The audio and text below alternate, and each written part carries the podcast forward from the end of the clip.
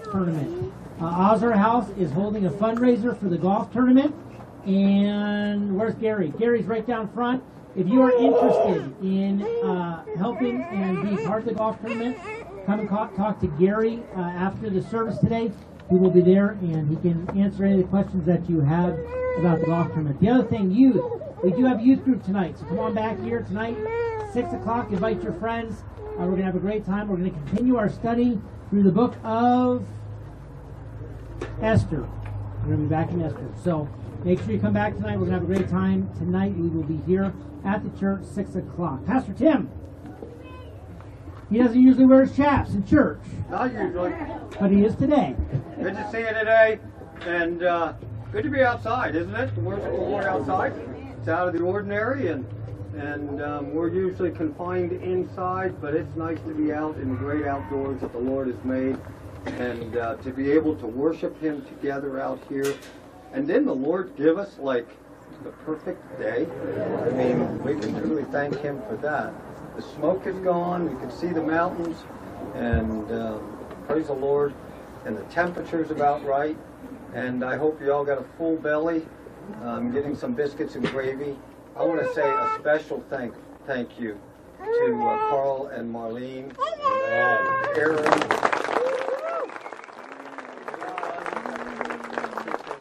Carl and Marlene and Aaron kind of spearheaded that work on it all this week.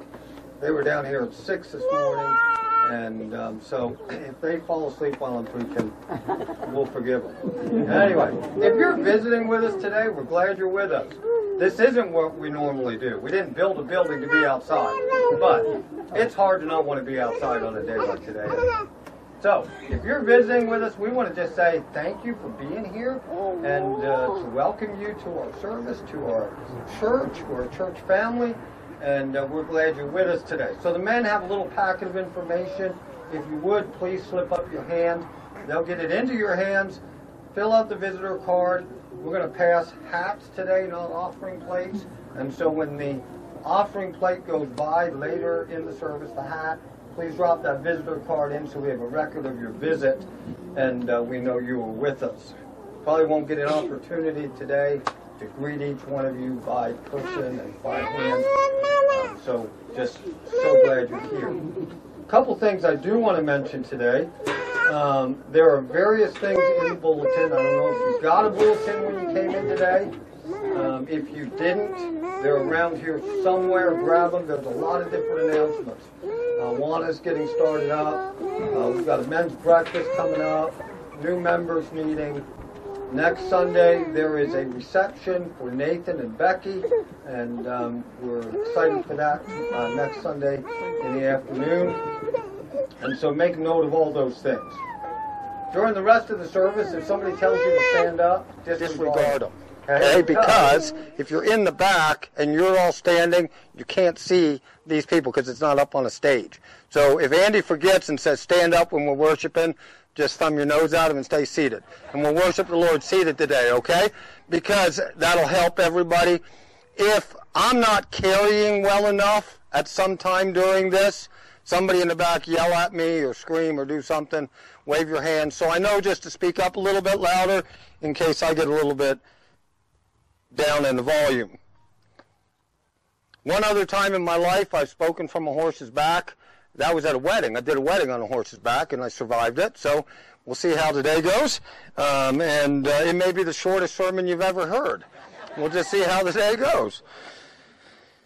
Okay, a couple things I do want to mention. It is so good to have with us today Dean and Lori Loftus. I don't know where they are. There.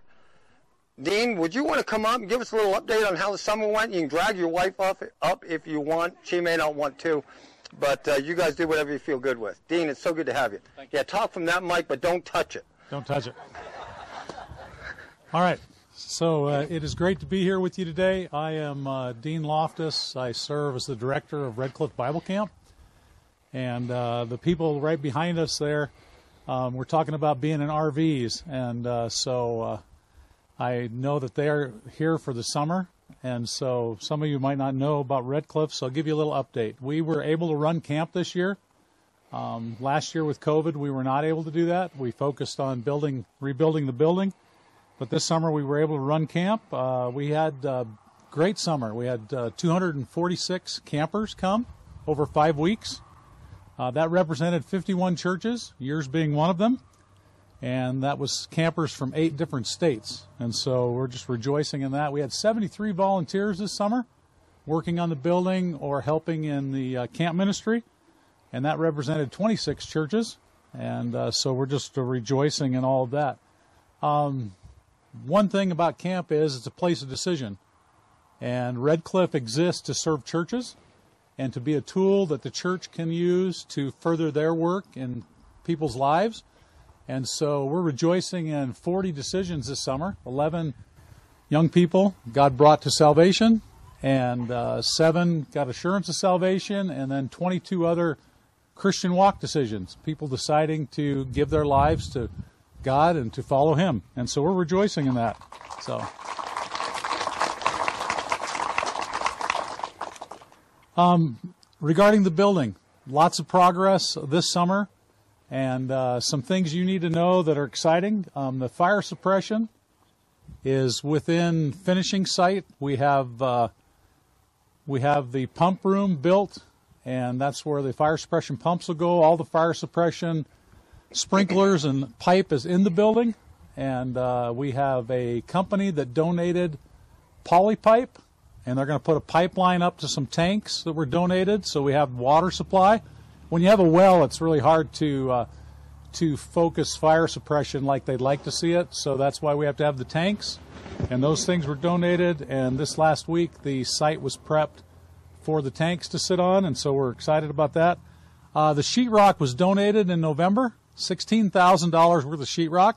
Those of you that uh, those of you that hate putting up sheetrock, the other part that's really exciting about that for us is that uh, the company that donated it is going to send a crew and hang it and finish it. And so we're excited about that.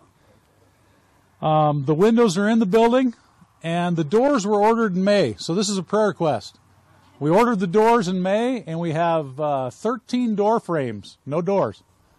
And that's just the exterior doors. And so to get the building weathered in so that we can uh, work through the winter, we need to get those doors in place. And so pray that those doors will come and that we will be able to get those in. The soffit is 60% done, and uh, we are uh, waiting for uh, some more of that material so we can finish up the soffit. That will dry in the building with the doors, windows, and soffit, and then we'll be able to work through the winter. Um, the goal is that next summer we'll have partial occupancy so we can use the building and that'll be a blessing. Uh, for those of you that don't know, the uh, original lodge that uh, we had at Red Cliff burned in the winter of 2017, and uh, we've been working with temporary facilities and things to uh, make camp go forward. And now we're at a point where we're close enough to see some partial occupancy next summer as the Lord wills. So pray with us about that that God would uh, do that work. And uh, we're just excited about what He has continued to do. And the last thing I want to just mention is uh, two of our staff families, the Highbors and the McGills, are supported by your church as missionaries. And we thank you for that. You support our team so that we can do the work at Red Cliff for His glory. So thank you. Thank you, Pastor Tim. How's Dick doing? Dick is uh, cancer is in remission, and uh, he is uh, is uh, doing well and doing what he can at the camp. Just celebrated his 74th birthday. So, okay, all right, great. Thank you, Dean. I don't always preach with my hat on, but I'm not going to pray with my hat on. I'm take my hat off, guys. Let's take our hats and and I'm going to do just something out of the ordinary for myself. You can't probably do this, but I'm just going to bend the knee uh, here in the grass and let's let's just humble ourselves before the Lord and um, ask Him to really intervene in our nation at this time. Lord, we come before you. We thank you for the privilege it is to live in America. Most of us who never have really been overseas much, some of us have. Some of us have been in war zones or countries where freedom is, is non-existent. Most of us just take it for granted. It's the air we breathe. I thank you that our children, our grandkids have been given this tre- tremendous gift. Thank you that we can meet outside, cars going by, we can carry our Bibles, we can sing praises to your name, and we can do so with no fear. Lord, we know that's not the case for our brothers and sisters in Afghanistan today. We pray for them.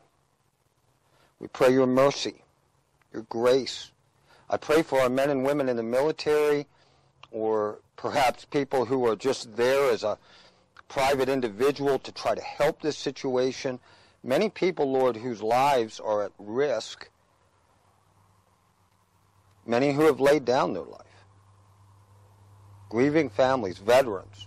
Lord, I pray that during this time our nation would stop dodging the issue and that we as a people would see that we have walked far from you. I pray that you would forgive our president for the blasphemy he spoke when he quoted scripture, a man who was overseeing the death of thousands of infants in our country and making it easier.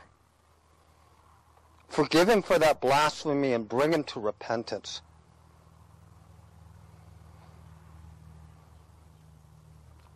Lord, as we praise your name, may we not be a people who draw near you with our lips and our heart is far from you. I pray for our brother Rick. Heal his body. Pray for these doors that need to be uh, given, got brought to the camp, that they could be installed before winter. You know that need. And Lord, for each of us that's here today, I pray that you would touch our hearts. In Jesus' name, amen. Dave?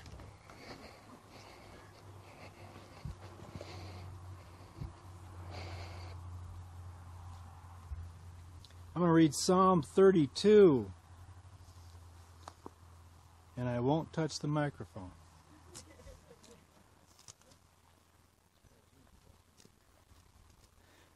Blessed is the one whose transgression is forgiven, whose sin is covered. Blessed is the man against whom the Lord counts no iniquity, and in whose spirit there is no deceit. For when I kept silent, my bones wasted away through my groaning all day long. For day and night your hand was heavy upon me. My strength was dried up as by the heat of summer. Selah.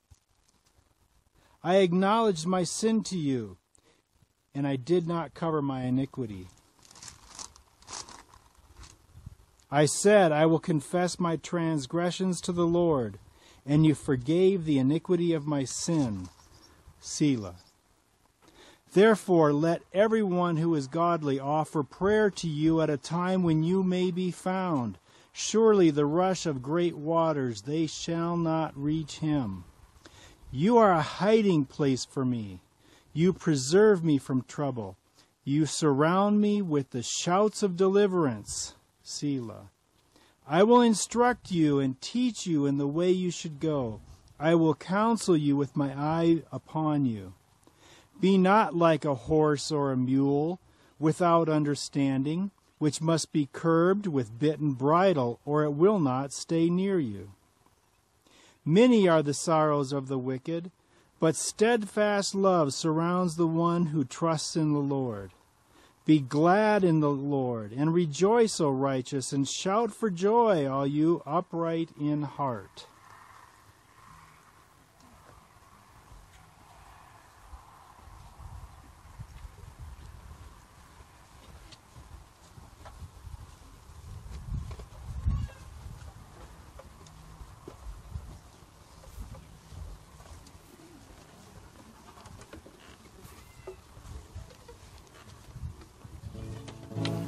You may stay seated.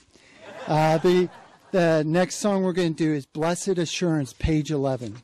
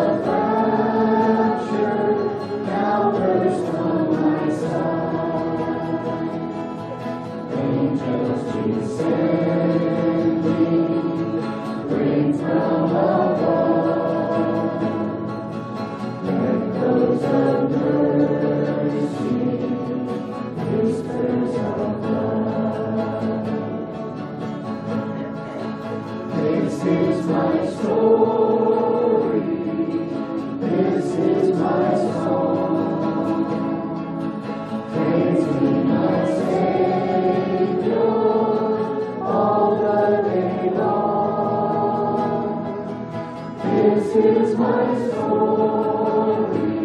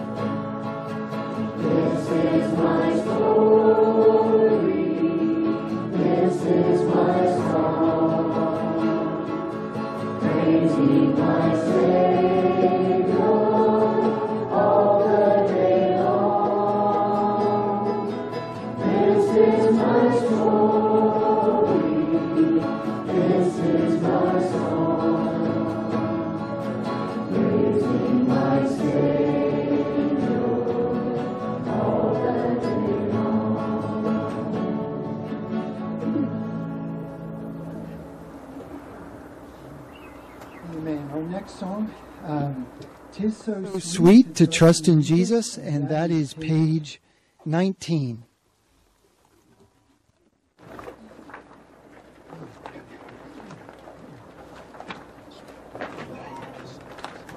It's so sweet to trust in Jesus.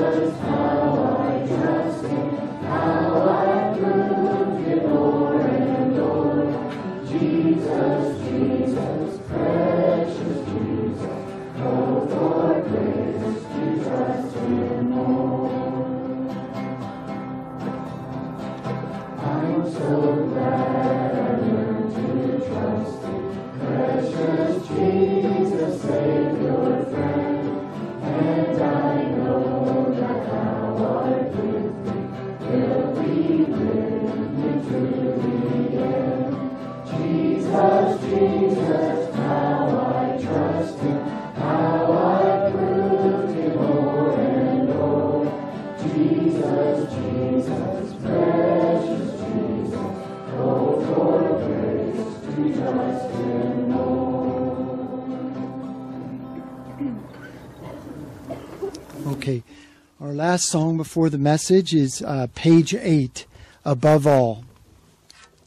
Page eight.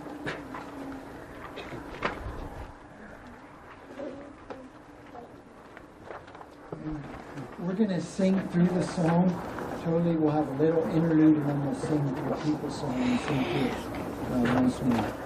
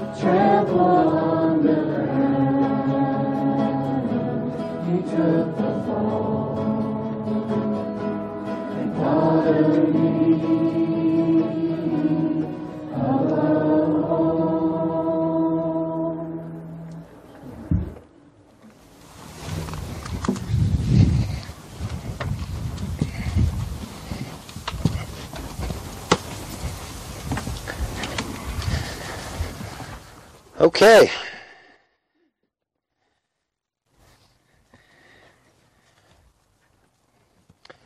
as we start today, I just want to share a couple things about what I'm doing, um, hopefully to give a little bit of a framework to what my goal is today. Um, speaking to you, obviously this is a lot different sermon than we normally have on a Sunday morning inside as we're studying through the book of Romans. Uh, I also want you to know I'm not doing this because I think I'm the greatest horse trainer in the world. I'm the next Clinton Anderson or no. I'm not here to show off. My goal is to use the horse and some lessons from working with a horse to relate to life and to scripture. And so I want you to think about it that way. I, you know, I was even just sitting down this week. I was thinking about how many times in scripture God builds an analogy from the animal kingdom. Dave read to us Psalm 32 today. In Psalm 32, he said, Don't be like the horse or mule that has to be held in with bit or bridle. Be like the one who I can just instruct and teach with my eye upon you. So there's an analogy there that the Lord was building through David. A bunch of them. I came up with a ton. Like a dog returns to its. We won't use that analogy today. We didn't bring my dog. Or like a pig returns to its what? Wallow. Um, there's, yes. Oh, kids that are going to go to children's church, you can go if you're in third, three to six year old. I'm sorry, Laurel asked me to do that and I forgot. If you're three to six and you want to go to children's church, go with Laurel now.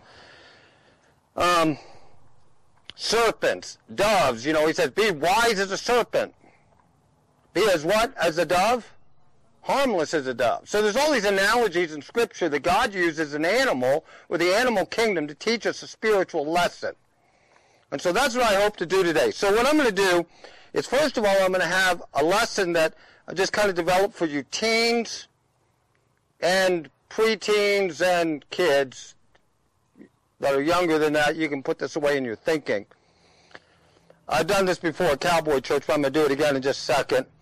And then I'm going to speak more to us as adults, although you kids will get a lot out of it too, I think. But what I want to do is, so I'm going to be doing things. I won't always be looking at you, but I'll try to be talking and explaining while I'm doing what I'm doing. So hopefully you understand and you can hear. Can everybody hear me in the back? Am I okay? Okay, okay, not very great. I'll try to speak up just a little bit so you can hear better. So I'm going to saddle my horse. And I'm going to talk to you about saddling. Now, there again, there's a lot of you in here who this is like old hat. You know what's going on. You've done this a thousand times. You could do it in your sleep. Okay? Give me your ear anyway. Some of you don't know anything about this, so this is all new to you. When you saddle a horse, basically, you know, in the morning when you're going to go do something with your horse, this is Cheyenne, by the way. She's probably 14 or 15. I got her as a yearling, and um, she spent her whole life with us, basically, besides the first about nine months of her life. And she's been a good horse, and um, I think she'll do a good job for me here today. But when you when you're going to saddle a horse, obviously, first thing you're going to do in the morning is you're going to clean her up. If she's been rolling in the mud or whatever, you're going to make sure you don't have a bunch of mud that could sore her especially where her girth is, where you're going to cinch her. You want to make sure that's clean. You're also probably, hopefully, going to have checked your gear. You don't want, you know, a burr under a saddle pad. We've all heard that little analogy. Um, not only could that conceivably get you in trouble, probably wouldn't get you in trouble. More what it's about, it's like if you're going to go hunting, guys, and you got a pebble in the bottom of your shoe, how comfortable is that? And you, so you think about that. If you got something under your saddle pad and it's sitting right here on her back and your big old tush is sitting above it, you know, that's not the most pleasant day for her. And you sure could end up with a sore. And then she's not going to be able to work as well for you in days ahead. So, of course, obviously, first thing you're going to do is you're going to use two saddle pads. And um, you're going to put them on her. And you're going to situate them so that your saddle's going to align where your where your cinch is going to be here, right for her girth. And then you're going to put your saddle on. When you do this, obviously, you don't want to like just chuck it up on her and let it fly on her back. Thing weighs better than 30 pounds, and um, it's probably not the best way to start the day for her, for you to do that. And uh, yet, you know, if you've trained your horse, she's used to this stuff coming over, and it's not going to like spook her crazy. I say that, we'll see. But normally it doesn't. You know, she's dealing with you today. She's wondering what all you booger men are out there. But I got to use my back because I'm getting older, or my knee, and I'll sling it up there. I'll make sure it's situated that my pads are settled up nice. This is my front latigo. Then I'm going to come and I'm going to drop my cinches down. I don't got a breast collar. I don't use a breast collar except in certain situations. So this, my saddle is rigged with a front and a back cinch. It's important to know your front cinch is what's really connecting your saddle to your horse, not the back cinch. Your back cinch, you know, you're coming down a steep hill, it's going to keep you go from going like that. If you rope a bull, it's going to keep that as well from your saddle tipping uh, when you got a lot of weight on the end of your rope, things like that. When you start, you reach down, you bring your cinch up, You bring your latigo through.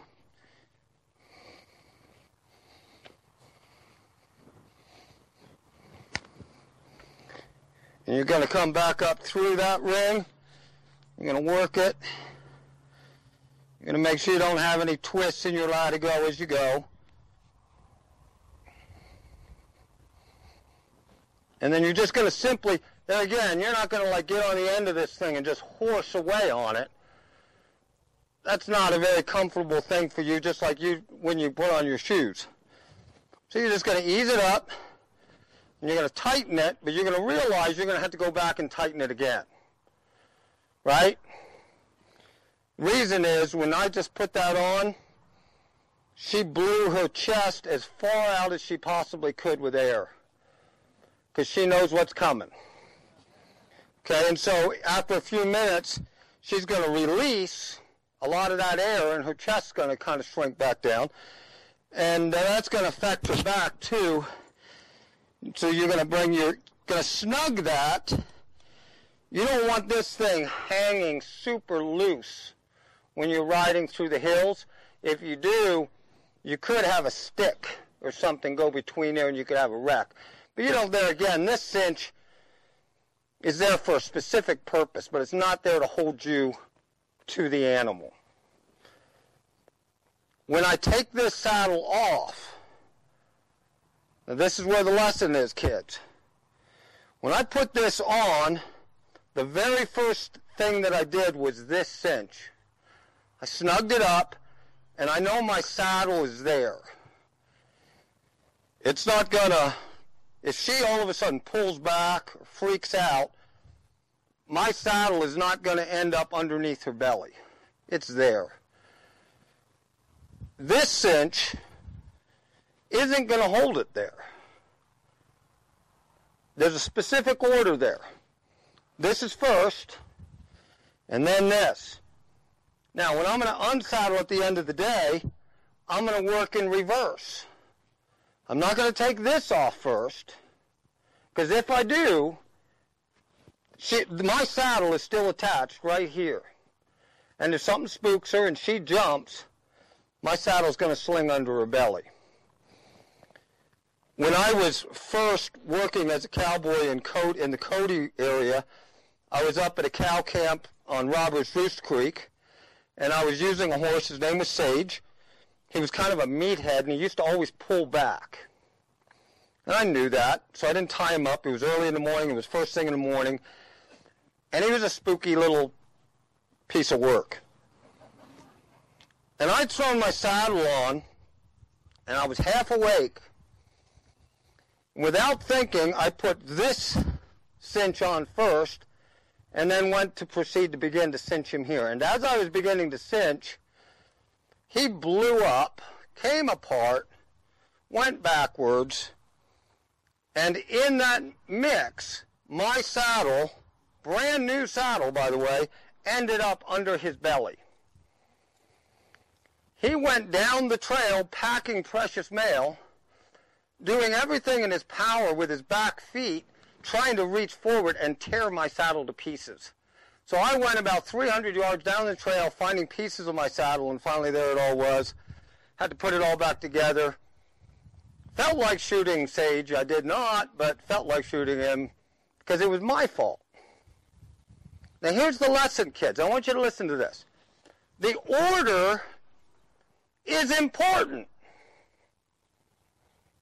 If you don't do it in the right order in life, you'll have a wreck. Now here's the order. And the world says this order does not matter.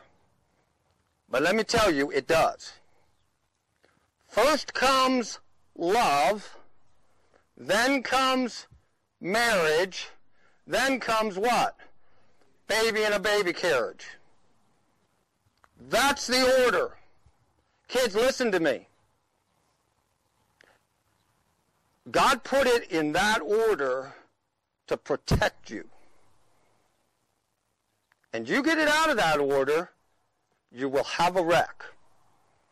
We'll help you pick up the pieces. And God can put your life back together by His grace. But life does not have to be lived that way. Do it God's way.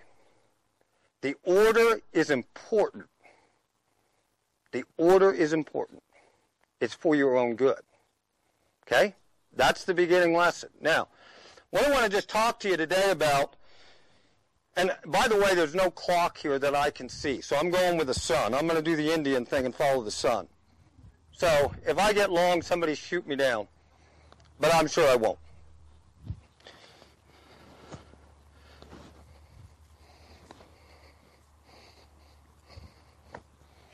You'll always see too, like if a, the other day we had, to, I told you at Cowboy Church about a bull that was, hold on a second, I'm getting old. That was hurt and we gave a shot to, we had to load him the other day in the trailer. And I didn't even do this here. There is a reason for order. Um, and uh, so we had to load him in a horse trailer the other day up up the creek. And uh, everybody broke out their rope. Come on, step up.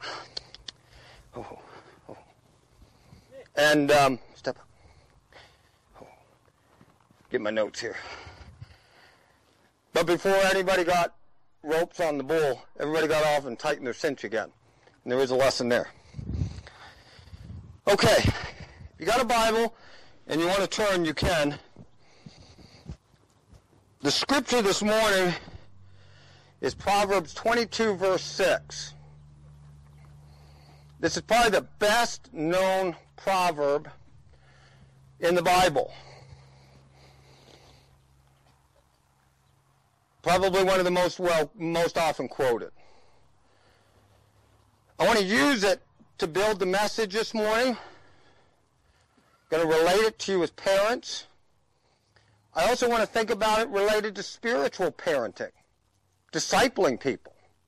Right? Paul was not a physical parent, but he looked at himself as a spiritual father who was parenting the churches. That was the relationship. So I want to just talk about some lessons for you with parenting. If you're raising kids, I hope you'll use this. If you're done raising kids, I hope you'll use it as you work with people uh, for the kingdom, as you parent for the glory of God your spiritual children. Okay, so the verse, here's the verse. Ready? Train up a child, right? In what? The way he should go, even when he is old, he what? Won't depart from it. In that proverb, there is both promise, we like that part. There's also command, isn't there? Parents, train your kids. Parents, train your kids. That's implied there. It's a command. He said, you don't do this, they're not going to do the, the rest of the verse. The promise ain't going to come true. So he says, parents, here's the, here's the command. Train your children. What? In the way they should go, when they are old, they will what? Not depart from it. So here's the message. The verb train is a Hebrew word, hanak. You can hear another word in that that is the extension of that word. It's the word Hanukkah. You ever heard the word Hanukkah? The feast of what? Dedications. The feast of inaugurations. The feast of dedications or the feast of Hanukkah is related to when Antiochus Epiphanes desecrated the temple. It was then restored and rededicated or inaugurated to the work of the Lord. It was so it's Hanukkah. This is the word Hanak, translated here train, but this is what the word is, okay? It's inaugurate or it's this. Start. Start. Start a child in the way he should go. Even when he is old, he will not depart from it. If you know anything about horses, when you talk about a horse getting to the age where you're going to begin to use it, you say, I'm going to take it to the trainer and he is going to what? Start it for me. He's going to start it. It's a process. We call it the starting of a horse. And then when the horse is getting to the finishing stages, you say what? It is finished. In the old days, they used to send girls to what? Finishing school. Finishing school. So he's saying here, start a child right. This horse, in order for it to be useful to me, I want it started right. I want it to come to me, or when I get, you know, working with it, I don't want to have to deal with a bunch of other people's mess. I want to start it right. Now, I don't want you to think about start here in this verb to train as just early childhood education. I want you to think about the whole process where your kids are under your roof for 18 years. And I want you to think about it like your kids are given to you, and you have a responsibility to start them for the glory of God.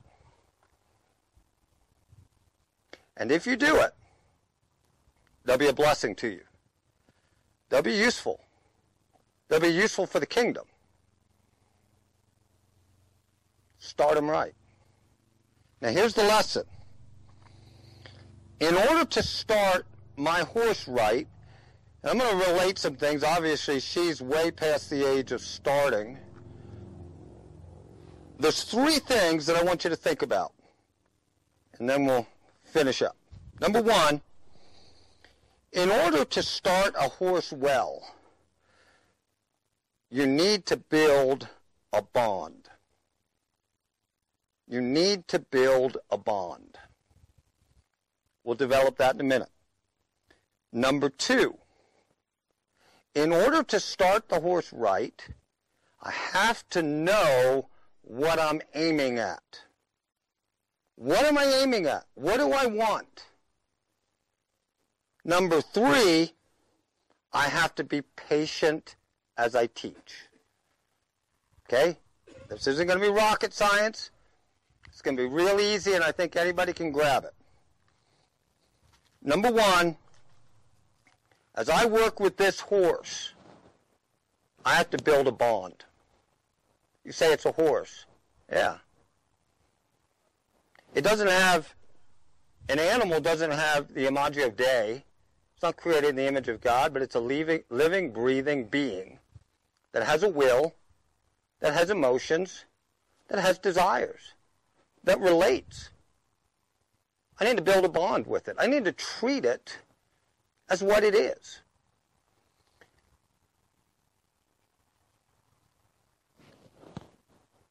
I told you last week I just bought a horse. His name is Jack. He's seven years old. I'm using him some. I'll talk about him in a minute. I'm trying to build a bond with him right now, but he's got seven years of other owners and other experiences that I don't know anything about. And so I'm trying to figure him out, and you know what? He's trying to figure me out. He wants to know what I want from him. And we're trying to figure each other out, but it's going to take a little time. And you know what I'm trying to do is I'm just trying to give him that time. And I'm just trying to build a bond. I'm not going to overload him. I'm not going to get mad at him and beat him on the head because he didn't do what I wanted him to do. That's going to be completely unhelpful. I'm going to build a bond. There has to be, in order for you to have a productive working relationship with this animal, I don't care, a horse or a dog or whatever it is, you have to have a trust relationship. There has to be mutual respect, and this animal needs to feel that it's safe with me. This animal needs to know I'm here to help her, I'm not here to hurt her. I'm going to ask her to do some things she doesn't know, she may not even want to do. But if she knows I'm here for her, we're going to work through that. There's got to be a respect. There's got to be mutual respect and there's got to be a bond. And I just want to submit to you, some of you parents don't know your kids. You do not know your kids. You don't know what they like. You don't know what they're thinking about. You don't even know what's on their phone, heaven forbid. You have no deep relationship with your child. How well do you know your kid? You cannot train your child effectively if you do not, your ears are shut off. That's lesson number one. Say, I don't know how to do that. Figure it out. I'll tell you something my dad did. He started to sense that his older boys were going south. He was a deacon in the church. He was involved in a bus ministry. He was doing everything at the church. He went into the pastor and he quit it all. And you know what he started doing? He started taking all of us boys fishing every Monday night. Doesn't sound very spiritual, but it made all the difference to this kid. Why? Because I knew my dad was willing to invest in me. It wasn't just about everybody else's kids. I'm not saying everybody else's kids aren't important. I hope you know that. But are you getting the message? You've got to build a bond with your kid. I can't get anywhere with this horse. This horse knows me as well as I know myself. We've been down so many trails. She knows me. Build a bond. Number two, here's the second lesson. Know what you're aiming at. Know what you're aiming at. Here's what I'm aiming at with a horse. Now, there are different people in here who have horses, and they're aiming at different things maybe. Some people want to take a horse and finish her or him so he's a reiner or a cutter or um, may, maybe a barrel horse or various things. Here's mine. This is what I'm aiming at. When I buy a horse, this is what I want. I want a usable ranch horse that I can trust. That's it in a sentence. That's what I want. I, I, this is probably only the second time in this horse's life she's been to town. So she is doing really good. I'm, I'm pleased. I wasn't quite sure. And she's just never been to town. What she is, is she is a usable ranch horse that I can completely trust. That's what I want. Now, different people who have horses want something different. That's okay. What I want is a usable ranch horse that I can trust. I can take this rope down. I can rope something. That calf can go behind her, and that rope can go up behind her tail, and she isn't going to unload me. We're going to figure it out. I want a horse I can trust. I want a horse that I can. My wife has her own horses, but I want I want a horse I can put my grandson on with me. I want to be able to trust the horse. I don't want to try to kill me. I don't want to try to kill anybody. Right? I want to trust it. That's what I want. A usable ranch horse that I can trust. Now, here's what God says. Train up a child in what? The way he should go. What do you want?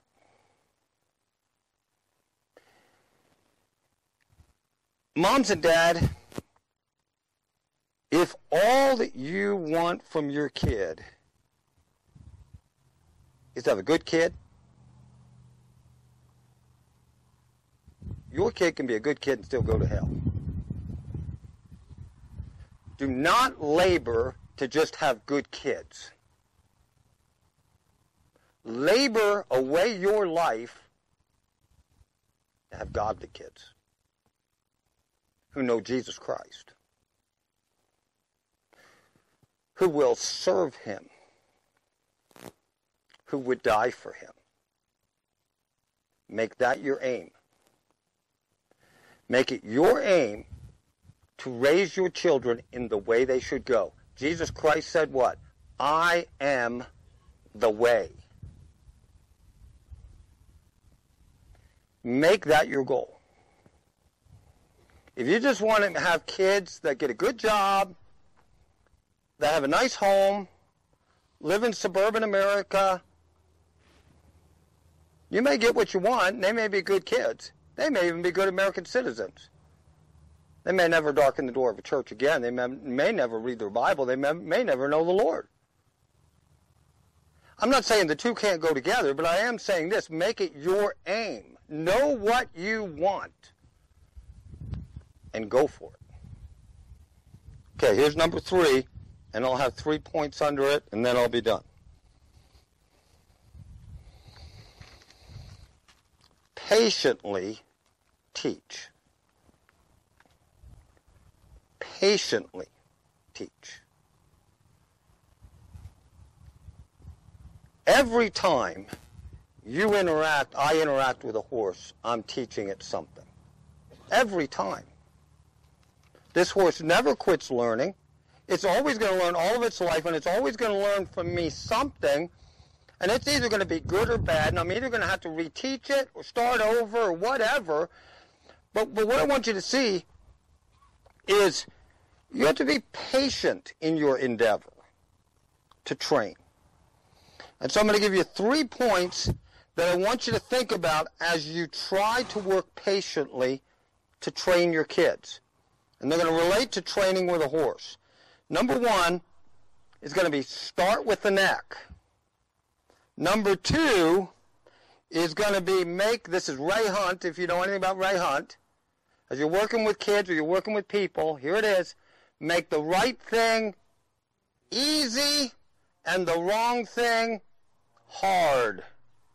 That's not rocket science, but it works in this. I'll tell you where else it works in your home.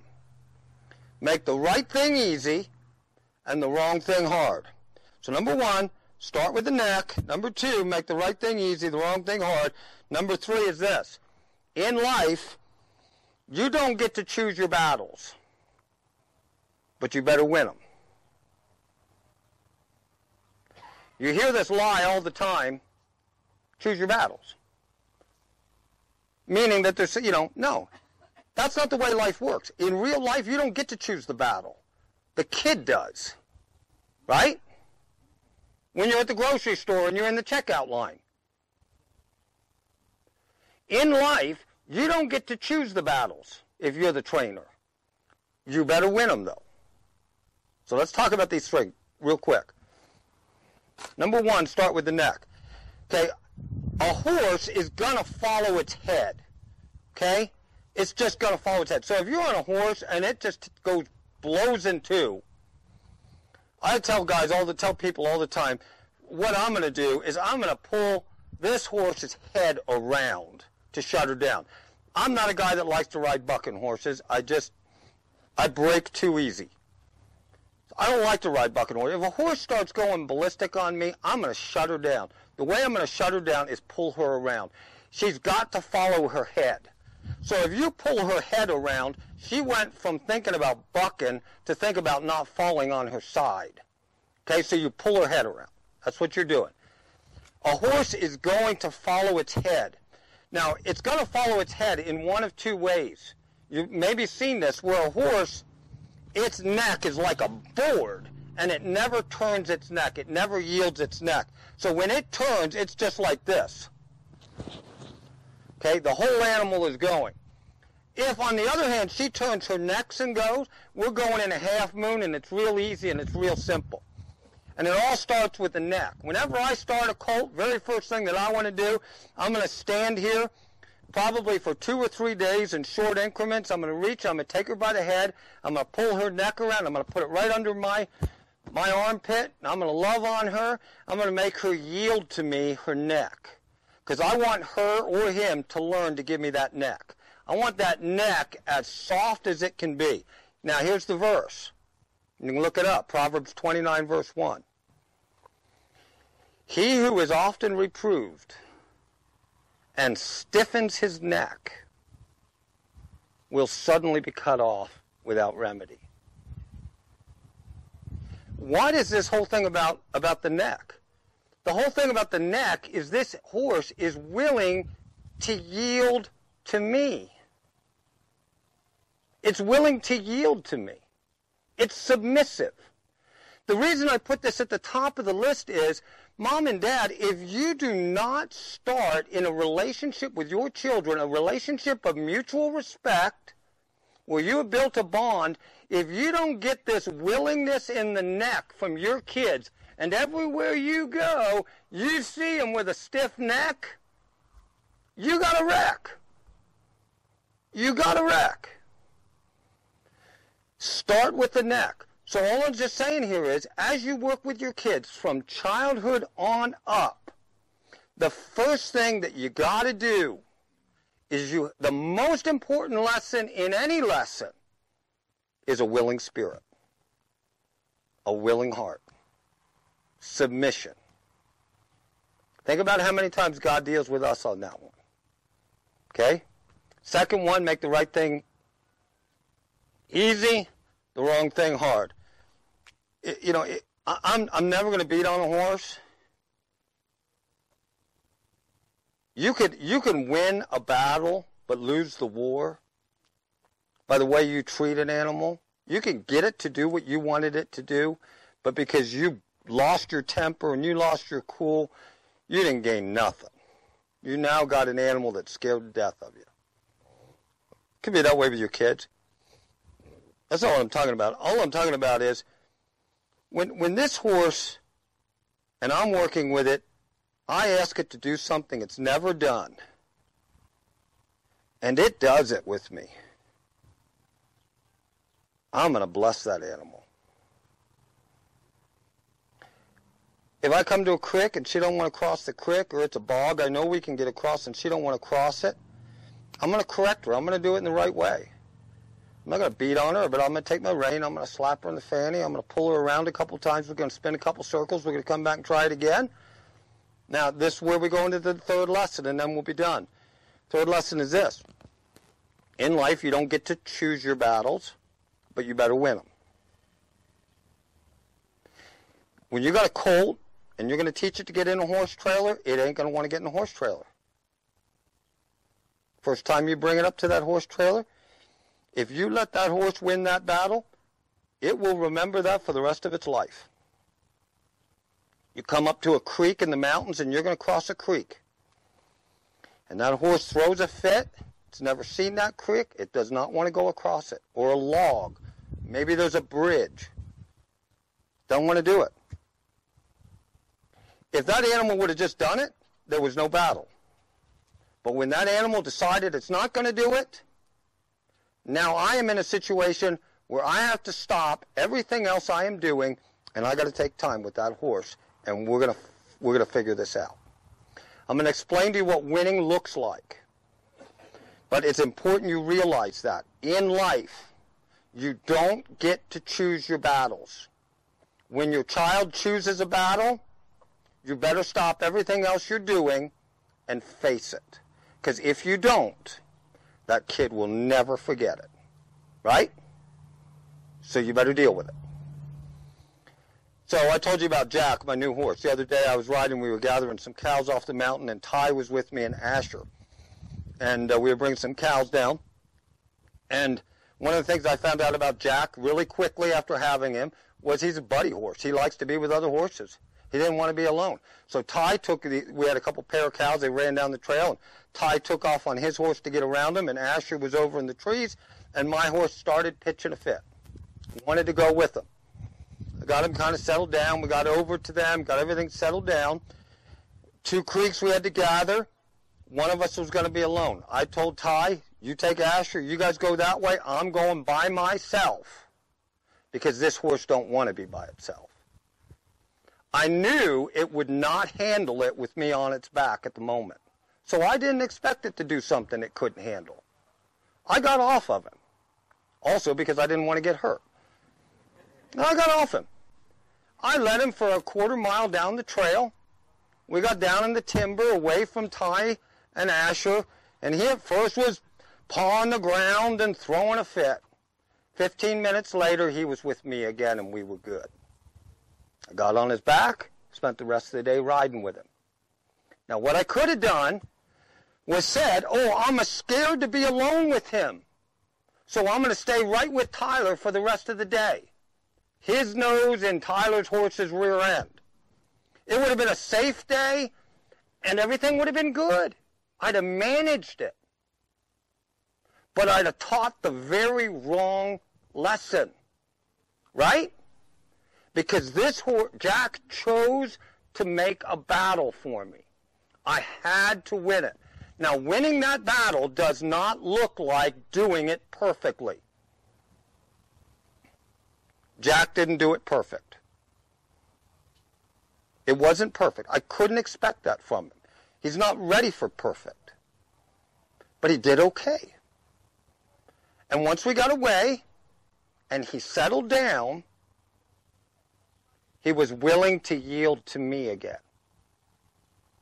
And you know what? That was good.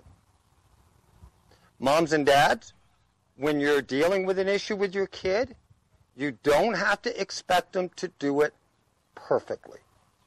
They're not gonna. Good enough is good enough. And what's good enough?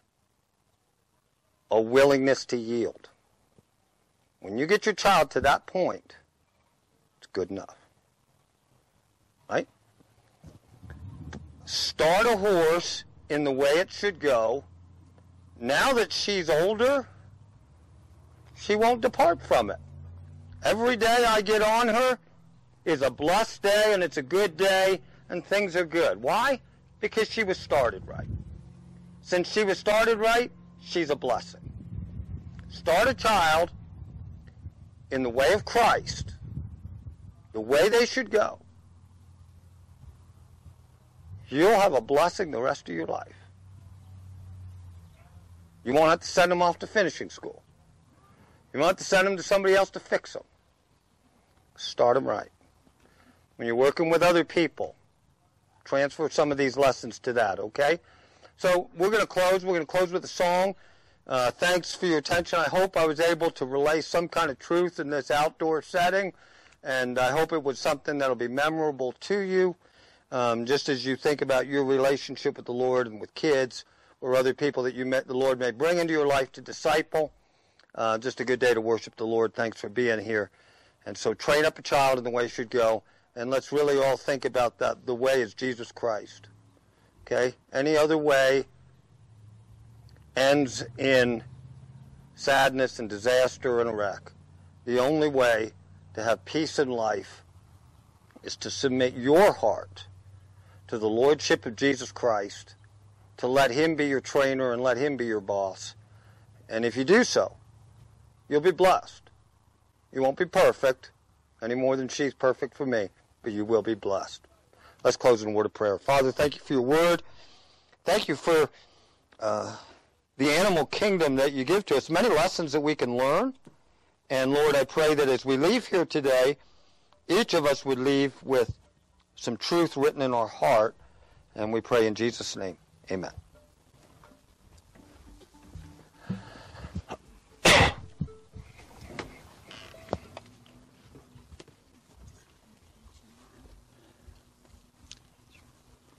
Our final song is I Had Decided to Follow Jesus, and I don't have the page number for that. Um, I have decided to follow Jesus. Page six. I have decided to follow Jesus.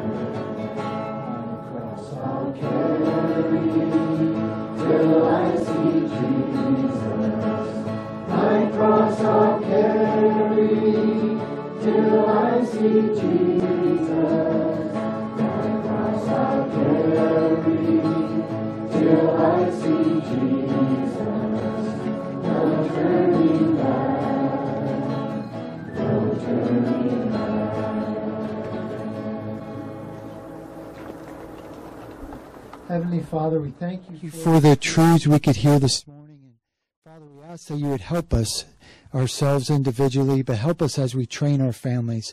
Help the families in this church, each of our families, that we would uh, teach God's word to our children, that we would model them, that we would walk through the issues and circumstances of life with with you alongside and Lord that you can raise up another generation that will love you, follow you, and walk in your footsteps.